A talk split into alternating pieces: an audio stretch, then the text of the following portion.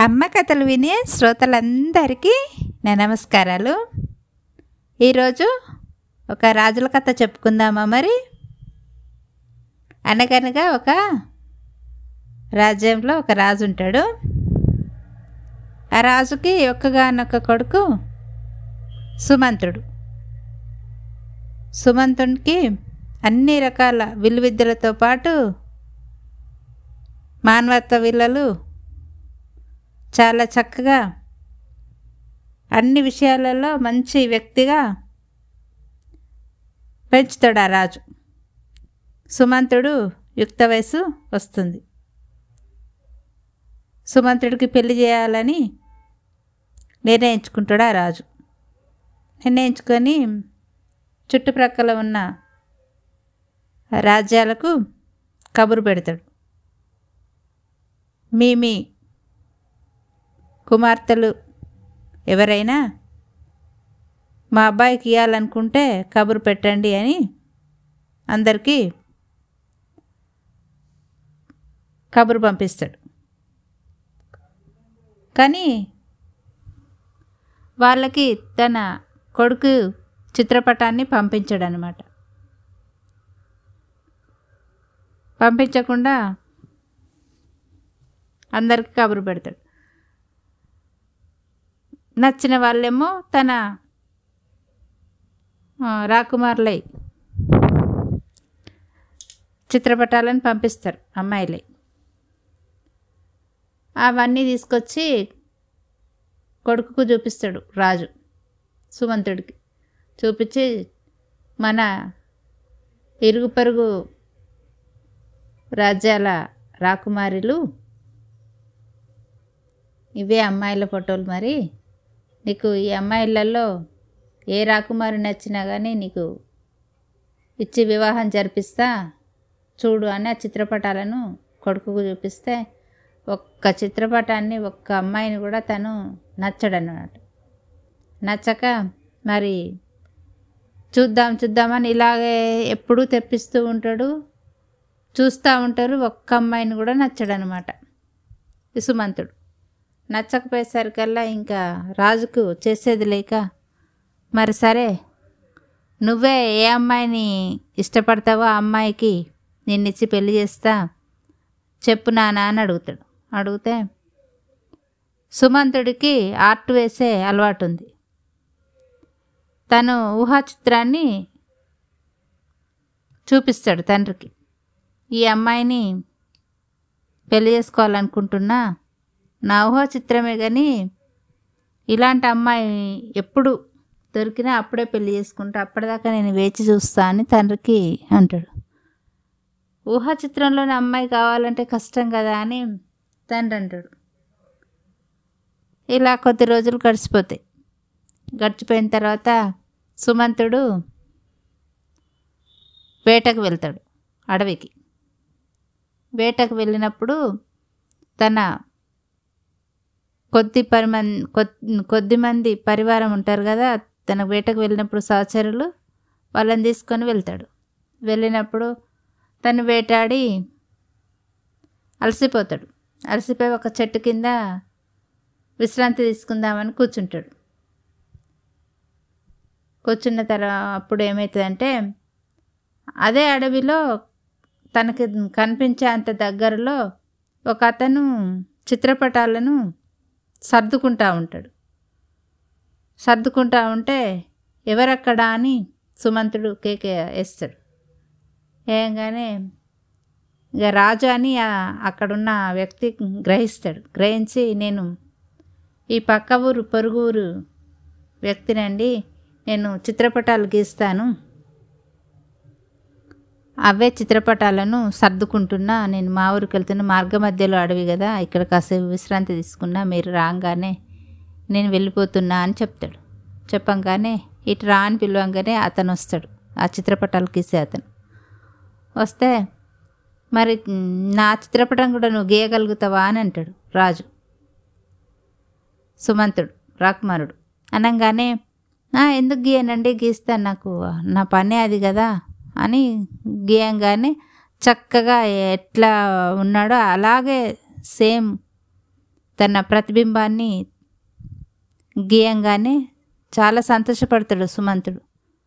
సంతోషపడి తన దగ్గరున్న చిత్రపటాలను చూస్తూ ఉంటాడు. చూస్తూ ఉంటే తన దగ్గర ఊహా సుందరి తను ఊహించుకొని గీసిన ఫోటో అతని దగ్గర కూడా ఇంచుమించు అలాగే ఉంటుంది అనమాట ఆ ఫోటోని కూడా చూస్తాడు. చూస్తే ఇది నీకు ఎక్కడిది? ఇక్కడ దగ్గరలో ఉన్న ఉన్నారా? ఈ అమ్మాయి అడ్రస్ కావాలా అని అంటాడు రాజు. చెప్పంగానే ఇక రాకుమారుడు అడిగిన తర్వాత అతను చెప్పాలి కదా? ఈ దక్షిణ దేశానికి రాజు వల్ల ఏకైక కుమార్తె. నేను అక్కడికి వెళ్ళినప్పుడు రాకుమారుని నేను ఉద్యానవనంలో చూశాను. చూసి రాకుమారిని మర్చిపోతా అని నేను ఇట్లా ఎవరినైనా చూస్తే నాకు నచ్చిన వాళ్ళను నా మనసులో ఉన్న ఊహను పేపర్ మీద పెట్టి గీసుకుంటాను. అది నా అలవాటు. అలాగే ఆ అమ్మాయిది కూడా ఆ రాకుమారిది గీశాను కానీ ఆ రాజుకు ఇవ్వడానికి నేను భయపడి నా దగ్గర బాగుంది కదా అని అని చెప్తాడు. చెప్పంగానే నాకు ఇయ్యని తీసుకుంటాడు. తన చిత్రపటాన్ని ఆ అమ్మాయి చిత్రపటాన్ని ఆ రాకుమారి చిత్రపటాన్ని రెండు తీసుకుంటాడు. తీసుకొని తన దగ్గర ఉన్న మెడలో ఉన్న గొలుసు తనకి బహుమతిగా ఇస్తాడు. సుమ ఇంటికి వస్తాడు ఇంటికి వచ్చి తండ్రికి చూపిస్తాడు. ఈ చిత్రపటంలో ఉన్న అమ్మాయిని మాత్రమే నేను పెళ్ళి చేసుకోవాలనుకుంటున్నా అడ్రస్ చెప్తున్నా. దక్షిణ దేశంలో ఉండే రాజుకు ఒక్కగానొక కుమార్తె నట మరి మీరు వెళ్ళి ఈ సంబంధాన్ని ఖాయం చేయండి నాన్నగారు అని చెప్తాడు. చెప్పంగానే రాజు తనకు తానుగా వెళ్ళలేక మంత్రిని పంపిస్తాడు. తన కొడుకు చిత్రపటాన్ని ఇచ్చి పంపిస్తాడు. పంపించి ఆ రాజుకు చూపి చూపించగానే రాజు ఏం చేస్తాడంటే తన కూతురుకు చూపిస్తాడు. చూపించి అబ్బాయి నచ్చిండ మరి మన పొరుగు దేశంలో ఉన్న రాజు కుమారుడు. తనకి ఒక్కగానొక్క కుమారుడు నువ్వు ఒక్కగానొక్క కూతురువి. ఇద్దరు అందచందాలు బాగానే ఉన్నాయి. ఇక మనకు సరితూగిన సంబంధం కదా. పెళ్ళి చేయాలనుకుంటున్నా అని కూతుర్ని అడిగితే నా తనకు కూడా ఇష్టమే అని చెప్తుంది. చెప్పంగానే ఇంకా అప్పటి రోజులలో మళ్ళీ రాజు వచ్చి ఈ రాజు ఆ రాజు మాట్లాడుకునేది లేక కత్తికి మన మంత్రితోని చెప్తాడనమాట ఈ రాజు వెళ్ళేటప్పుడే. నచ్చేది ఉంటే కత్తికి కంకణం కట్టి పెళ్ళి జరిపించుకొని తీసుకురా వాళ్ళు ఓకే అనేది ఉంటే అని చెప్పి పంపిస్తాడు. ఇట్లా మా రాజు ఇట్లా అన్నాడు అనగానే ఆ రాజు కూడా ఒప్పుకుంటాడు. దక్షిణ దేశపు రాజు. తన కుమార్తె పేరు చంద్రికాదేవి. ఈ చంద్రికాదేవి కూడా ఒప్పుకుంది కదా కత్తికి కంకణం కట్టి పెళ్ళి జరిపిస్తారు. జరిపించి చక్కగా ఈ మంత్రితో పాటు కుమార్తెను చెలికత్తెలను సారే పరివారాన్ని పంపించి అప్పచెప్పిరా అండి అక్కడ అమ్మాయిని అని పంపిస్తాడు పంపించంగానే అప్పటి రోజులలో గుర్రాలతోని ప్రయాణం కదా? వాళ్ళ దేశానికి వీళ్ళ దేశానికి కొంచెం చాలా దూరం అనమాట మధ్య మధ్యలో విశ్రాంతి తీసుకుంటూ వీళ్ళ దేశానికి ప్రయాణం చేస్తున్నారు. అయితే సుమంతుడు ఏం చేస్తాడంటే ఎలాగైనా నేను ఎదురు వెళ్ళి చూడాలి. ఫస్ట్ మా ఇంటికి వచ్చిన తర్వాత చూసిన దానికి అంతఃపురానికి వచ్చినాక చూసిన దానికన్నా మధ్యలో చూస్తే థ్రిల్లే వేరుంటుందని వెళ్తాడు. వెళ్ళి ఒక గుడారం దగ్గర ఆగుతాడు. ఆగిన తర్వాత అక్కడ ఒక చెలికత్తలు ఉంటారు. ఎవరు అని అడుగుతారు. మీరంతా ఎవరు ఇక్కడ ఉన్నారు అని అంటే ఇక పొరుగు దేశం వాళ్ళం ఈ దేశం రాజు కుమారుడికి కత్తితోని కంకణం కట్టి పెళ్ళి జరిపించి అమ్మాయిని తీసుకొస్తున్న మా రాకుమారిని ఆ గుడారంలో మా రాకుమారి ఉంది అని చెప్తుంది చెప్పంగానే తాను అంటాడు కదా మీరు ఏమనుకోనంటే నాకు ఒక కొంచెం హెల్ప్ చేయాలి. రాకుమారిని ఒకసారి నేను చూడాలనుకుంటున్నా అని అంటాడు. అని అంటే సరే అంటది. ఆ చెలికత్తె అని కొంచెం అటు ఆలోచించుకుంటుంది. రాకుమారిని చూపిస్తే ఇంకేమైనా ఉందా అని ఇంకొక చెలికత్తెని చూపిస్తుంది. చూపించి ఈమెనే రాకుమారి అని దూరం నుండి చూపిస్తుంది.